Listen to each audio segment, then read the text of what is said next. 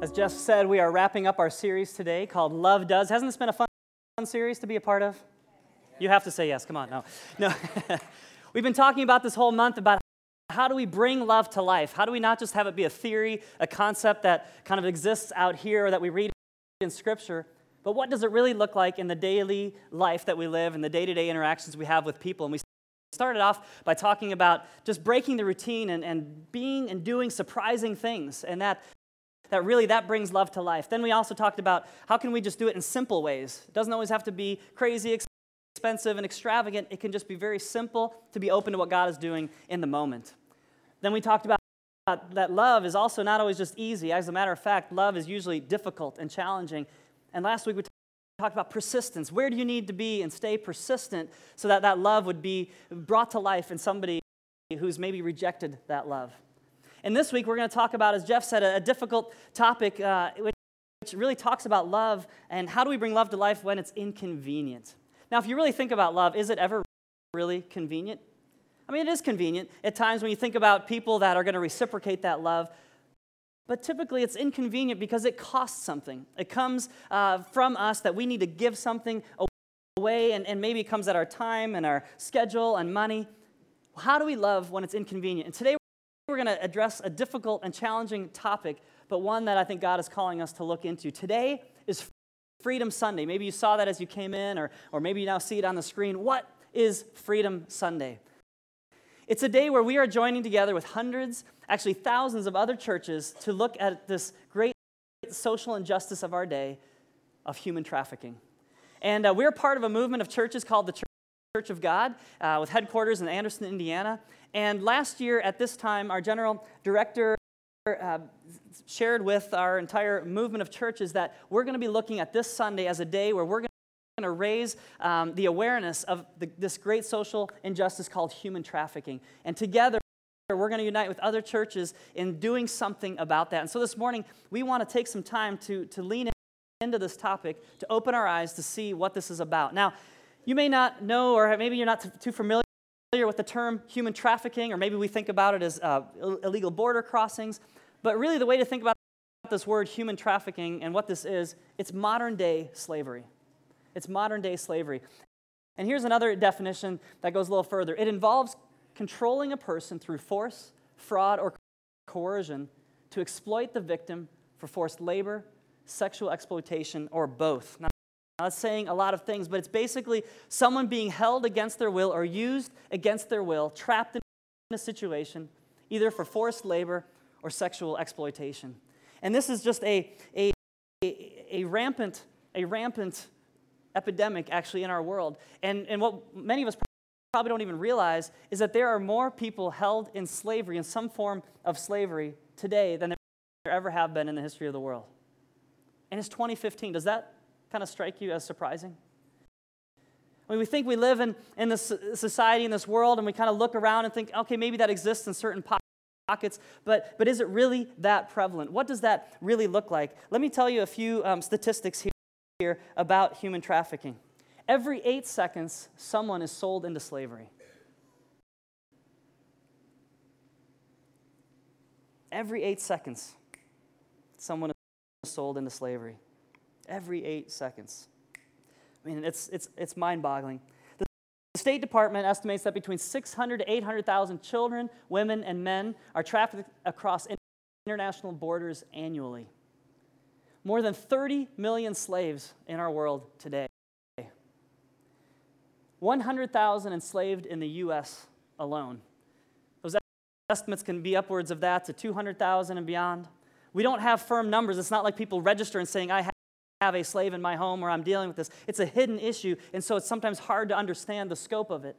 But when the statistics break down of those that have come to the surface, 80% are female, 50% are minors, and 70% of the cases have to deal with sexual exploitation.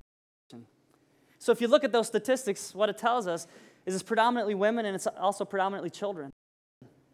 But it doesn't matter. It's men and women, different races, different, different cultures. And we see all these numbers and, and we kind of go, what, what does that even look like? What does that look like in our world today? It takes many different shapes and many different forms. I mean, maybe your mind thinks uh, specifically of, of prostitution, and that is a, definitely a form of human trafficking, that, that there are women, especially caught in this trap that they can't get out of and, and being coerced and forced into this. It's pornography, it's, uh, um, it's child abuse and, and child molestations and, and, and literal captivity. It's people being forced to serve against their will in homes or in factories. It's forced labor, it's child labor. It even takes the form of, uh, uh, of um, adoption trafficking. And there's other places where, you know, I've just read stories, and as I've tried to f- uh, find out more about this topic, because quite frankly, I'm not an expert in this topic. I don't speak to you as somebody who has the knowledge of this. I'm speaking to you as somebody who's done some research, who's leaned into this, who's trying to learn about this as this was a topic to be raised on this Freedom Sunday. And the stories that I'm reading and the things that I'm hearing, they're heartbreaking, they're powerful. I was exposed to some of this when I was at International Justice Mission. It's an organization in Washington, D.C. I was there earlier, or this past year in, in, in May. And they are committed to fighting injustice, injustices around the world to standing with the powerless uh, in court systems that are abusive, to help free um, hum- people from human trafficking and, and, the sex trade. And uh, when we got into their lobby, one of the things they had in the lobby was this, this odd shaped kind of box looking thing. And what we found out is the reason they have that sitting in their lobby is this is where they rescued one of the victims from. This was where they would have to stay. They would have to be boxed up in this tiny little thing and spend a good part of their days there until they were called out and used for whatever purpose they were needed for. We hear stories of being, people being kept literally in dog cages. There's a story from a, a prosecuting attorney in, in, in, Indianapolis who talks about a girl, uh, BA. She's, she's, uh, the attorney is responsible for prosecuting human trafficking cases that come through Indianapolis. And she talked about this girl, BA, who was, who was, as a young girl, brought into a situation where she was being exploited for her body and for sex. And every day before she would be sent out of the house, her, her captor had her kiss a bullet. And it was a reminder that if you run, this bullet will kill you. And people might say, well, she was free to go. She could have taken off. There, there are so many um, psychological pressures, social pressures. There's issues of, of self worth and, and, and just being wrapped up into this industry that, that sometimes makes it very, very difficult, usually makes it very, very difficult to break out. But when we hear these numbers and we hear these statistics, it's easy to just kind of write it off. I mean, if you think about the news and you see all the atrocities, atrocities that are happening and, and all these challenging things, you just want to go change the channel and kind of go, I, I don't want to deal with it. And then you change the channel and you end up on some screen where there's a really, really sad puppy dog and Sarah McLachlan singing in the background. You're going, man, it's everywhere. but the reality is, you know, we just want to turn it off and we just want to block it out and say, I'd rather not be exposed to this. I'd rather not come to church on a Sunday morning and maybe hear about that stuff. I just, just, just give me something good to feel good about. But the reality is it's here and it's present. But when we see these numbers and we see numbers of hundreds and thousands or we see numbers of millions and it just kind of gets lost and it's this blur of, of information. And maybe it feels like it's ha- happening out there and away from us. This morning, we want to make you aware and let you understand and see that it's really happening up close and it's happening personally here. We have somebody in our church, actually, she was singing in the worship, uh, is singing in the worship team this morning. Her name is Kristen Bracy. And she's committed her life to being educated and learning about uh, social injustices and how to fight human trafficking. And she's working on uh, uh, a couple of degrees in that field here in, in Phoenix. And, uh, but more than learning about, about these issues, she's getting close and she's, she's, she's here to tell us a story, to help us see that it's not, not just happening out there, it's happening right here. Let's take a look. An estimated 199,000 kids are trafficked in the United States every year. This is the story of one.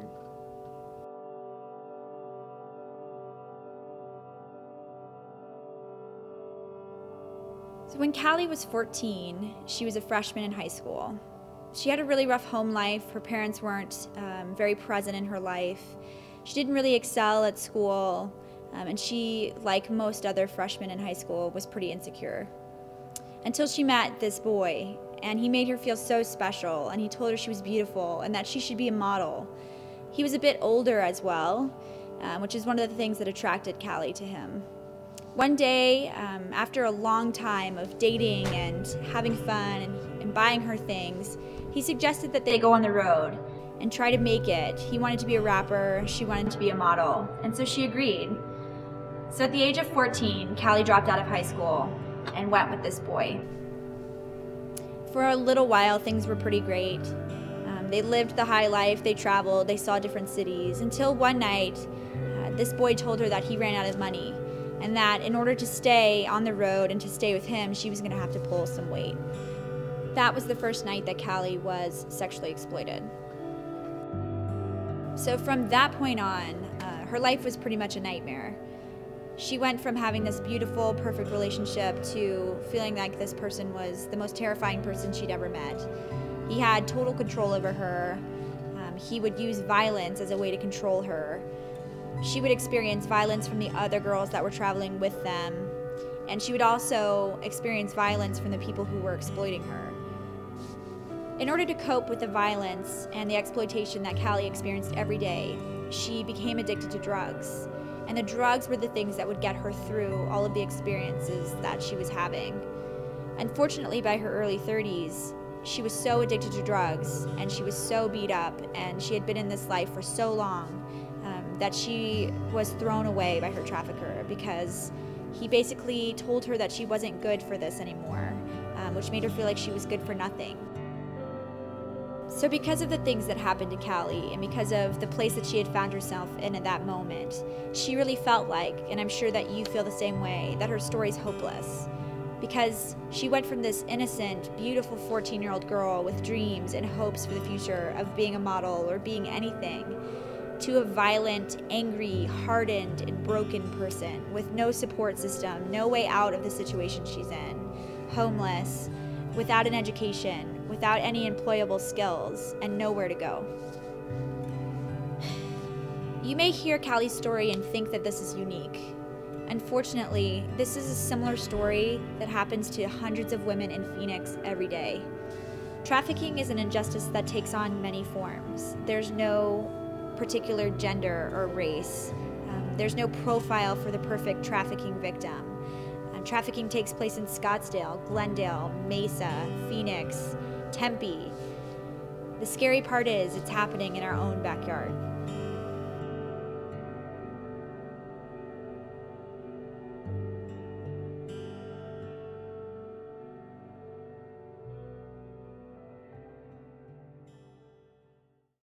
feel weird to hear Scottsdale, Phoenix, Tempe, when we hear those cities listed that are familiar, that are all around us. And it's like this reality that, that, that maybe we don't see or encounter on a daily basis, but it's here and it's prevalent, as we heard in Callie's story. But you might be sitting here thinking, why, why do we need to address this as a church? I mean, it's a great social issue and, and it's important, but, but why do we need to address this on a Sunday morning or why address this as a church? at, at all. It's great that people are doing that.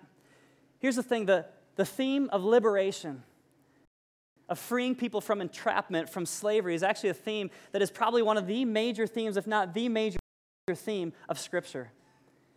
We don't have to think far back if, if uh, you think about the Old Testament and the story of the people of God who, were found them, who found themselves as slaves for hundreds of years in Egypt.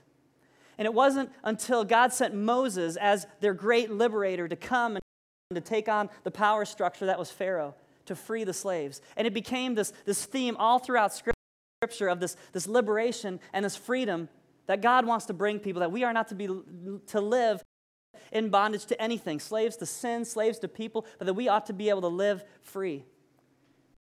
And then we move into the New Testament, and, and, and Jesus comes. And here's how important this issue is to Jesus. As a matter of fact, he says this is his mission. He's in the synagogue and, and, and he's there, and they're, they're handing him the, the scroll to read that morning, which was the scripture reading for that day. And Jesus is handed the scroll, and it's in Isaiah. And here's what it's, he reads in Isaiah, I mean, it, he reads from Isaiah, and we read about it in Luke chapter 4, where this happened. The scroll is handed him, and after he finished reading, he says, This has been fulfilled in your hearing. He's saying, This thing that's been talked about, that's been prophesied, this is me. And here's what he read The Spirit of the Lord is upon me, for he has appointed me to preach good news to the poor. He has sent me to proclaim that captives will be released, that the blind will see, that the downtrodden will be freed from their oppressors, and that the time of the Lord's favor has come. He rolled up the scroll and handed it back and said, This has been fulfilled in your hearing. He's saying, This was the cause, this was the reason that I have come, is to free the oppressed from their oppressors. It's a matter and a concern that is close to the heart of Jesus. And we are his continuing mission and ministry today, right? The church continues the cause of Jesus. And so this morning, as we look at this issue that we are highlighting here in Freedom Sunday, the reality is it's inconvenient. It's inconvenient to look at this topic, but it's also inconvenient to think about other ways that we are called to love. And we're going to dial into that here just a little bit more into God's Word in just a moment. But the worship band is going to prepare us to really open our heart and our eyes to hear what God would have to say to us this morning. So let's stand together and uh, let's prepare for what God has for us. I'm going to teach you a new song this morning that is kind of our prayer uh, for the day. And in the, in the chorus, it says, Open up our eyes and, and shine your light. And this morning, it is our prayer that our eyes would be opened. This, uh, this task can sometimes seem a little bit too big, you know, and we think about fighting injustice. But in this verse, it says, Stronger is the one, and greater is the one, mighty is the one. And that is our God. So I invite you this morning to just uh, to sing along with us as we worship our God. May this become your prayer as well.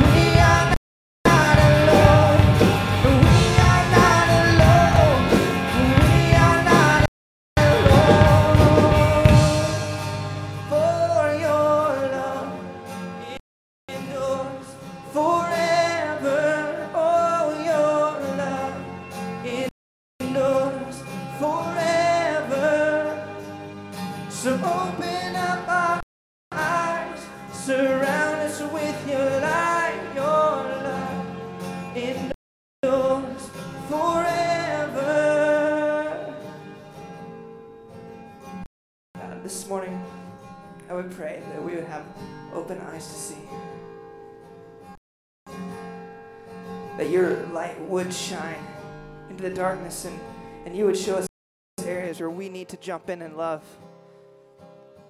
Whether it be inconvenient or easy or simple or Lord, teach us this morning to have open eyes like you do. In the name of Jesus we pray. Amen. You may be seated. We're going to look at a story today from Luke chapter 10, and I'm not going to have a lot of the scriptures up on the screen for you so you can uh, follow along on your, in your Bibles or on your phones or wherever you may have that, or just listen in to this story. It's not an easy topic that we're dealing with today, and, uh, but I want to take a look at how Jesus would approach this and teach us what love looks like in these difficult situations. And so the story in Luke chapter 10 is set up like this A man comes to Jesus and he's asking him, Well, you know, what, what must I do? Do to, to have eternal life? What must I do to follow God? He's just wanting to know what does it mean to really, to really be a follower? And then Jesus asked him, Well, what, is the, what, does the Bible say? What is the, the law command? And he says, Well, love, love the Lord your God with all your heart, all your soul, all your mind, all your strength. Yes, and love your neighbor as yourself. Jesus said, That's right. right. These are the two great commandments love the Lord your God with all your heart, soul, mind, and strength love your neighbor as yourself. We, we do those two things. We are walking in the plan and, and, and in the commandments of God. But then the man had a specific question Well, who is my neighbor? And then Jesus goes and gets ready to tell this story that we find in Luke chapter 10. And I want to just read this beginning passage to you, and then we'll, we'll jump into it in a little more detail. Luke chapter 10, verse 30. Jesus replied with an illustration. A Jewish man was traveling on a trip from Jerusalem to Jericho, and he was attacked by bandits. They stripped him of his clothes and money, beat him up, and left him half dead beside the road. So, this is the context that, that Jesus paints for this story that he's going to teach us now. What does it mean to be a neighbor? What does love look like in this situation? Now, we're not in that story, in that history, in that moment, but the reality is Jesus is speaking to a Jewish audience. And he's telling them about a man who left from Jerusalem, a Jewish man, on his way to Jericho, and he gets beat up and left on the side of the road. Now, to make it maybe a little bit clearer for us, let's just imagine that this happened on 124th and Shea, right here on the corner, right? Is that the right corner? Right over there? Right about there? So it's Sunday morning, and maybe last night or early in the morning hours, uh, some crime happened. And there was a, there was a man who was, who was walking along, and all of a sudden somebody came, beat him up, stole all his money. He's bleeding. He's laying on the side of the road. They've actually stripped him naked. They've left him vulnerable, hurt, completely depleted, and he's laying there. But good thing it's Sunday morning because here comes Pastor Mark on his way to church. And as he's walking along, Pastor Mark sees this man. But what does he do? Well, let's find out. Jesus describes it this way it wasn't Pastor Mark, but it was a priest that came, that came by first. By chance, a Jewish priest came along, but when he saw the man lying there, he crossed to the other side of the road and passed him by. So here comes Mark on his way to church, the pastor of this, this church, and, and here I go, and I don't have time for that. I noticed it, I saw it, but you know what? It's Sunday morning. I got to get in here. There's things to do. I've got to get into the office. I mean, we have church today. We have to tell people about Jesus' love. we have to talk about love does, but Nobody's got time for that. Ain't nobody got time for that. I know you're thinking it, so I just had to come and say it. If you, that's gonna be the message title for the day. Ain't nobody got time for that. It's inconvenience, right?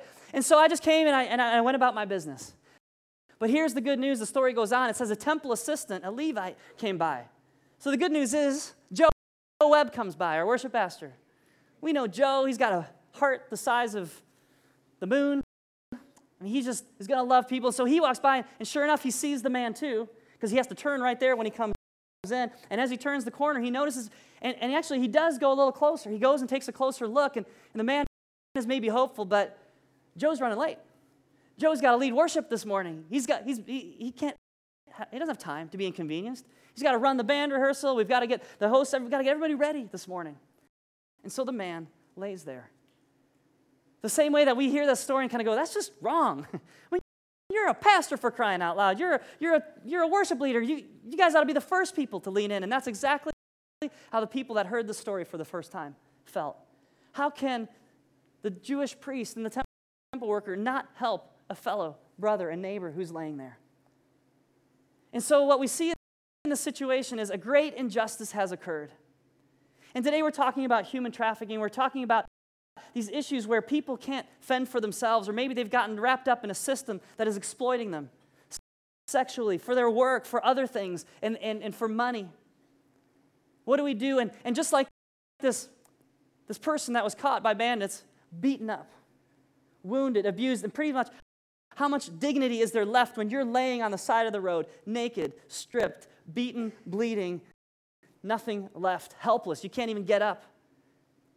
It's a victim, as somebody who's vulnerable. And in this situation, you know, as Jesus is talking about, well, yeah, love God with all your heart, soul, mind, and strength, and love your neighbor as yourself. What does love look like in this situation? It obviously didn't look like the priest. It didn't look like Pastor Mark going by, going speaking and preaching love, but not doing it. It didn't look like the temple assistant going by and not doing anything.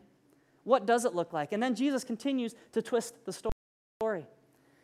And in that next section, it says, Then a despised Samaritan came along. A despised Samaritan.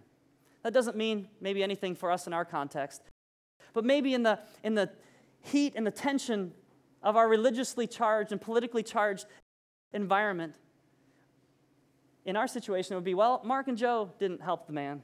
But you know, you know who did?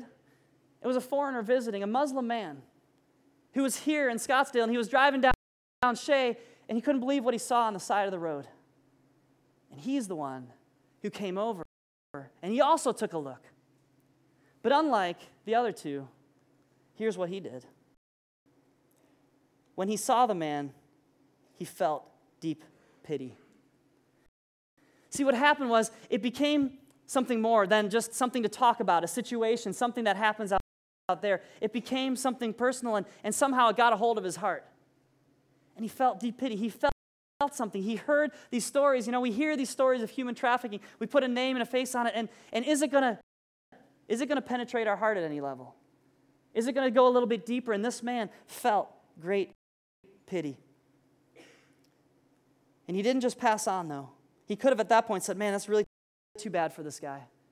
And I wish him well. I really don't have time. He was probably just as busy as somebody else. Maybe Maybe he was here on vacation and he had some plans to do some fun things. Maybe he was here and he had some business appointments, things to take care of, and he was on his way. It's inconvenient, but something grabbed a hold of his heart. And then it says this Kneeling beside him, the Samaritan soothed his wounds with medicine and bandaged them. I mean, now he's getting, he's taking it personal. He's not just talking about it at a distance, he's not just talking about it as a problem. It's sometimes so easy for us just to kind of sit back and, and at a distance kind of acknowledge some of the problems and the issues of our day. Peter Greer, who wrote Spiritual Danger of doing good, he says this It's much easier to know the right answers when you are away from people and their situations. Isn't that true? Man, we have great answers when we just kind of heard a little news clip and a news buzz and we think we're experts and we think we post on Facebook like we can solve the world's issues. We know the solution to human trafficking. We know the solution to the people on the street and, and what they're dealing with with the homeless if they would just X, Y, and Z. But we do it from a distance. Things change when things get personal, when we get closer. And I remember uh, leading a trip of our students um, when I was a youth pastor years ago. We took them to, to Atlanta to a mission called Church on the Street. And we lived, and we took these students and we lived in, in the homeless shelter with the people that lived there. And we served them food and we got to know them. And you know what's amazing? When you begin to hear their stories, things change. You begin to see yourself in that person. You start realizing, man, we're not that much different. These were people who also who had ambitions, who had hopes, who had dreams, who were maybe pursuing some things, but, but maybe they made a bad decision. Fortunately, we've never made any bad decisions, but they have. Maybe they just had some greater consequences, or maybe it had nothing to do with the bad decision they made. Maybe they were victims of an environment Maybe they were, were abused. Maybe they were trapped in a situation like this in human trafficking. And you, begin you begin to hear their stories, and all of a sudden, things change. We're not, we're not just speaking from a distance. So the man gets down and he gets close and begins to bandage his wounds and he starts saying, What is the greatest point of need? Where can I help? Right at that, that point. And he actually gets his hands dirty. Puts his schedule aside, he puts his time aside, and he begins to bandage up those, those wounds. And in that act of just even physically watching him get down to help somebody, he's taking on the position of a humble servant, of one who's willing to say, I'm willing to inconvenience myself, set aside my schedule, my time, and I'm going to I'm going to serve. I'm going to help. I'm going to put love in action in this very inconvenient situation. And the story continues. Then he put the man on his own donkey and took him to an inn where he took care of him. Let's bring it back to 124th and Shea. The man put him in his BMW. His BMW, the one with the lease on it, you know, the one that he can't afford but has to have other people help see that he can't afford it. Ouch. Just don't get any blood on my seats. It's a lease and I can't afford to pay this.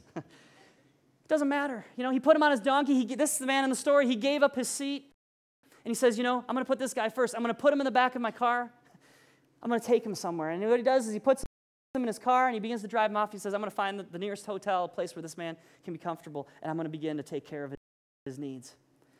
And as you can imagine, he's now spending time with this person. Maybe, hopefully, at this point, the man was coherent, could maybe at least tell a little bit of what's happening, and he begins to hear his story. And they begin to spend some time together. And it doesn't say this in the story, but but that's what will happen if you spend some time together with somebody. And he was willing to inconvenience himself. He was willing to pay the cost, to pay for the lodging for him there at that hotel. And he spent time with him. And we think, man, this guy is going far. See, love is easy when it fits in, when it's going to be reciprocated from somebody and they're going to pay it back, and I do something nice for you, and the next time you'll do something nice for me. And, and you know, I know if I take care of my wife and show her lots of love, hopefully she'll show some loving back. You know what I mean? And uh, yes, I said that in church. Just Of course, you guys don't do any of that. Um, it's easy when it gets reciprocated, but it's not so easy when it comes at an inconvenience, when it comes at a cost. But the man continues to go further, and Jesus seems to say, Look, love just keeps going. Love is persistent. Love just does. And here's how Jesus continues the story. Not only did he take him to the inn and he took care of him there. He said the next day he handed the innkeeper two pieces of silver and told him to take care of the man. If his bill runs higher than that, he said, I'll pay the difference the next time I'm here. Basically, he said, Here's my credit card number. Whatever he needs, you take care of this guy until he is restored, until he's back to health, until he's back on his feet, until he can continue back, back on his journey. I'm not just going to kind of do a little thing, throw a little tip at it. I'm going to actually commit to engaging this journey and following this journey with this man. I mean, it's a powerful example of what can happen when we are willing to get closer to the situation, when we're willing not just to change the channel, not just to block it out, not just to make some great grandiose statements on Facebook or wherever about what all the solutions are, but we say, you know what, I'm going to put a face to it. I'm going to get to know somebody in these inconvenient situations. And maybe it's not human trafficking that's your issue that you're going to be dealing with. But maybe it's something else that's inconvenient. Maybe it's a coworker who's just the annoyance of the office and always seems to be just having issues and troubles. And instead of just avoiding, maybe we take the turn and say, This is going to be really inconvenient, but I'm going to take some time and I'm going to get to know that person and I'm going to stick with this. I'm going to help them through. Maybe it's a friend, a neighbor, a classmate, a teammate. Maybe it's somebody on the side of the road where instead of just giving them something, maybe you say, I'm going to try to build a relationship here and just see how God might use me in this situation. I'm going to let this become more personal. Around this issue of human trafficking, let me just say again, there is no intention here to put any sense of guilt on us because I'll just say for myself is I'm learning about this as, as maybe some of us are this morning. And maybe it's just now that we have some knowledge, maybe we begin to process what is it that we can do. But the goal is to make it more personal, to put a face on it. People have stories, and we need to learn and listen to those stories. Now, now, now get this and see if you agree. Love becomes less inconvenient when it becomes personal. Love becomes less inconvenient when it becomes personal. Is that true? Because now you know somebody, and sometimes it becomes more inconvenient because now you're actually going to engage that situation. But as far as once you begin to get to really know someone's story and know their heart, and you begin to engage that, now you're saying, I, I want to do something about that. I want us to continue with the story that Kristen was sharing and just letting us know is what does it look like as she got more personal, as it became a part of that relationship with Callie? And what does it look like when a person can get involved and get closer? Let's take a listen.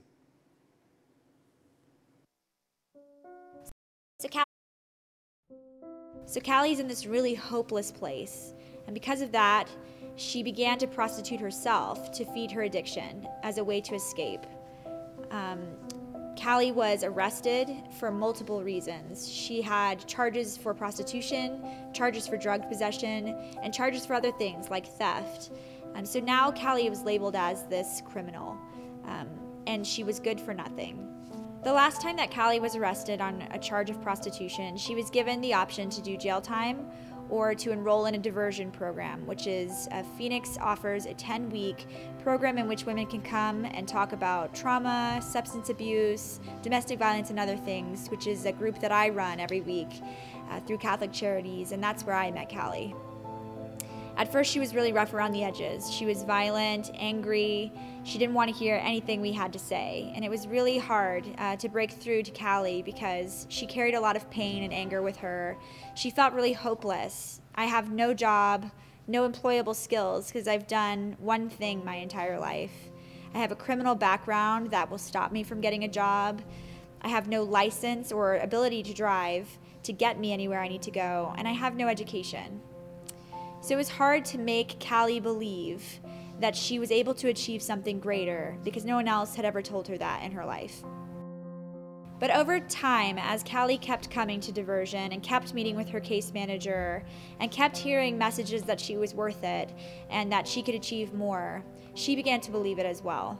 We were able to get Callie stable housing we were able to give her some of the resources that she needed to become sober and to stay sober. She joined a network of survivors that mentor other girls who are struggling to get out of the life currently. And Callie is now a high school graduate working on her college degree at the age of 43. The compelling and amazing thing about Callie's story is that she's using all of those broken experiences that she had, all the trauma, the pain, and the violence that she experienced. And instead of allowing it to defeat her, she's using it for the good of others and, and other women and girls in this city as a message of hope for them as they struggle to get out of this life as well. I felt called to fight human trafficking um, because it breaks my heart to hear about women who are told that they're good for nothing or that someone's preying on uh, the most vulnerable part of a woman's identity and using that to exploit them. It's not just women, it's kids. And I think oftentimes we forget that kids turn into women. And there are a lot of women that I've worked with who started out as a trafficked kid and that breaks my heart because that means that they've spanned so many years of, of not having support, of not having someone come alongside them and tell them that they deserve better or that they could be something different if they wanted to. I guess. I don't know. I've made this my life because I know the stories and I know the faces and and I know that, wow, I know that women who are looked at as criminals are people. And they're people first, and their mothers, and their sisters, and their daughters, and they're just like us.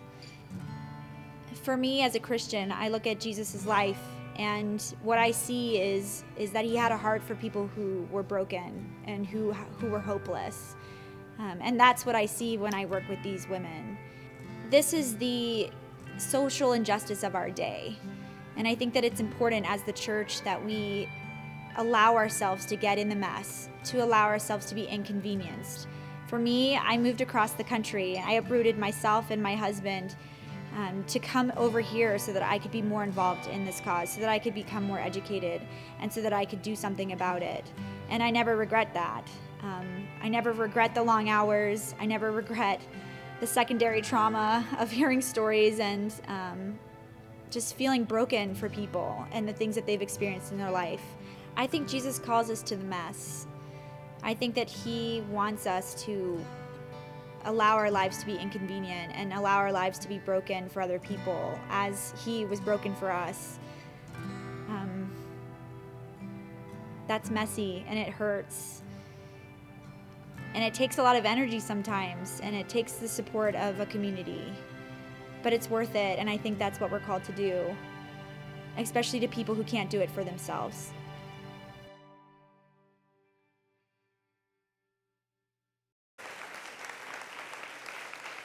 It's powerful when we hear it's powerful when we hear the story of the impact of one person surrendering and committing to that.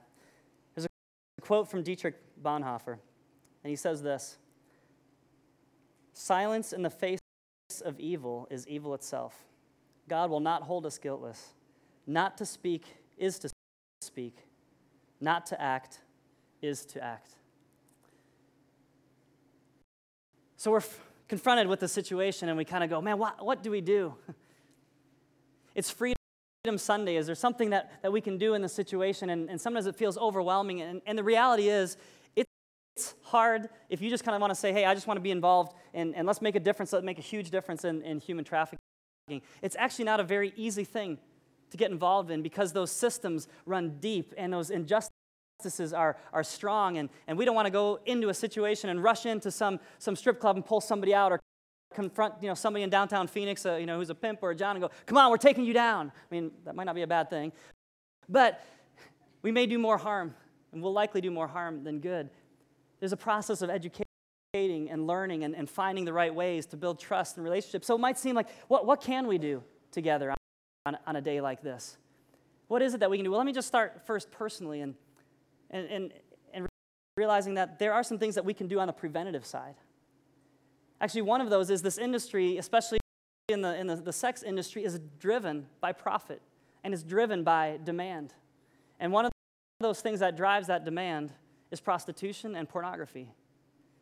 And so while some of us here may think that sitting behind a screen is a, is a victimless crime and we're just kind of doing our, our own thing and it doesn't affect anybody, you're just indulging in some way, it's creating demand and it's creating victims on the other side. And while this is a topic for another day, I think it's important to address that here that it is in direct relationship to what is happening all around us and happening in these places.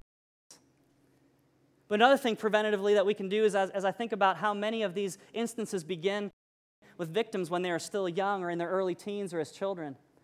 And I think about our children's ministry here, and I think, think about our youth ministry here, and I think about the importance of reaching students. And, and, and when I see our student leaders and the adults that are giving of their time in the student ministry and the children's ministry saying, we want to befriend and build relationships with these children and with teens and, and give them value, give them hope, teach them about the importance of right relationships and who they are and, and surround them in a community that g- gives them that right foundation and that footing. This is an important call for us as a church. But it's going to be inconvenient. It's going to be inconvenient for some of us to say, you know what, I don't have time to serve the students. I don't have time to give up my Wednesday night or my Sunday night or, or, to, or to miss a, you know, a church service to, to, to be in with the students or to help in the children's ministry. Love is inconvenient but it's so important, and we can do something on that front preventatively. Maybe, maybe it's, a, it's, it's a greater commitment of, of taking in a foster child. Some of these abuses occur through the fostering system, others occur through adoption systems. And we can take children into homes, and if you are called by God to do that, He puts that in your heart, God bless you. Lean into that and, and be somebody who, who, who addresses the situation.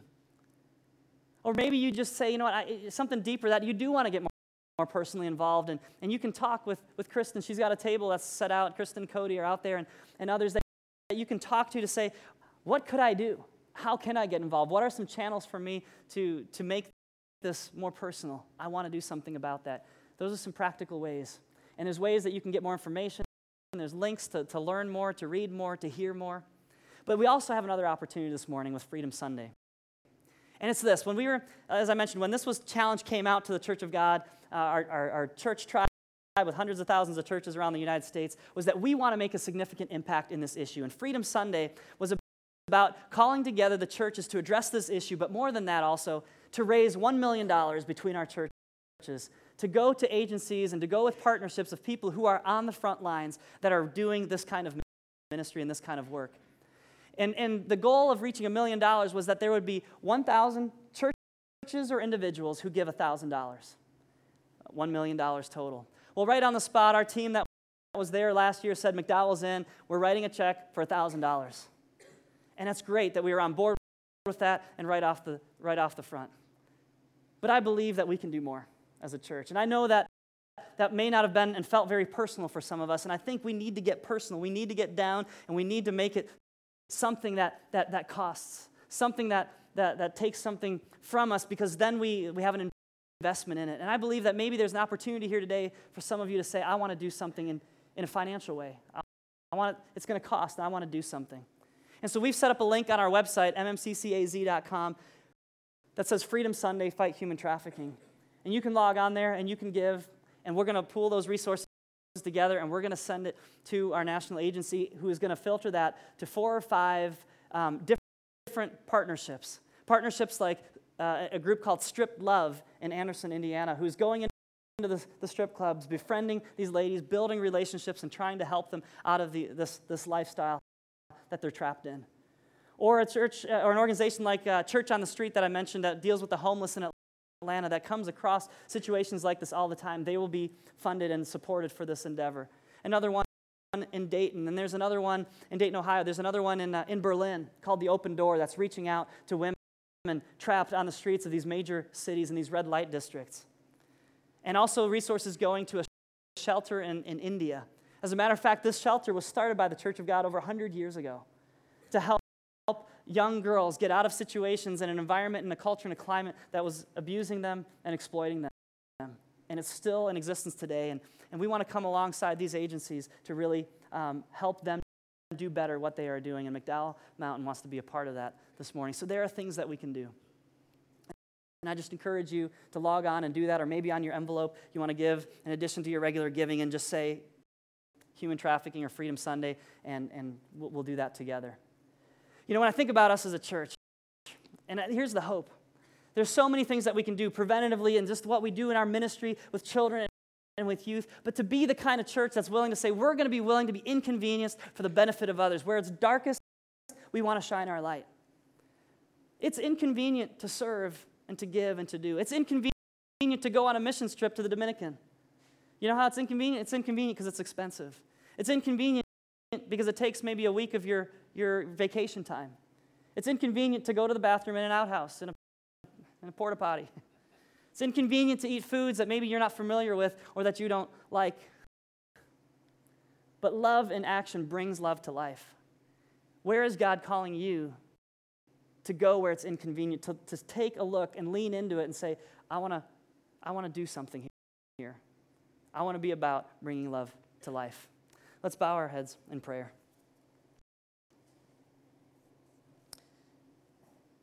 Just listen to the words of God before we pray here. Jesus, when he finished that story,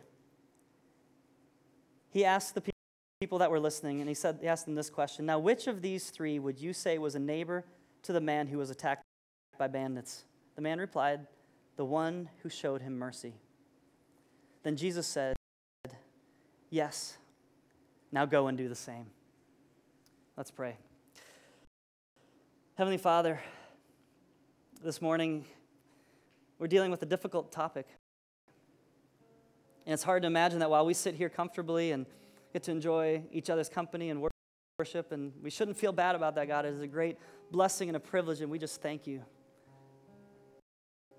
This morning, I just picture a young girl somewhere trapped against her will, forced to do things against her will.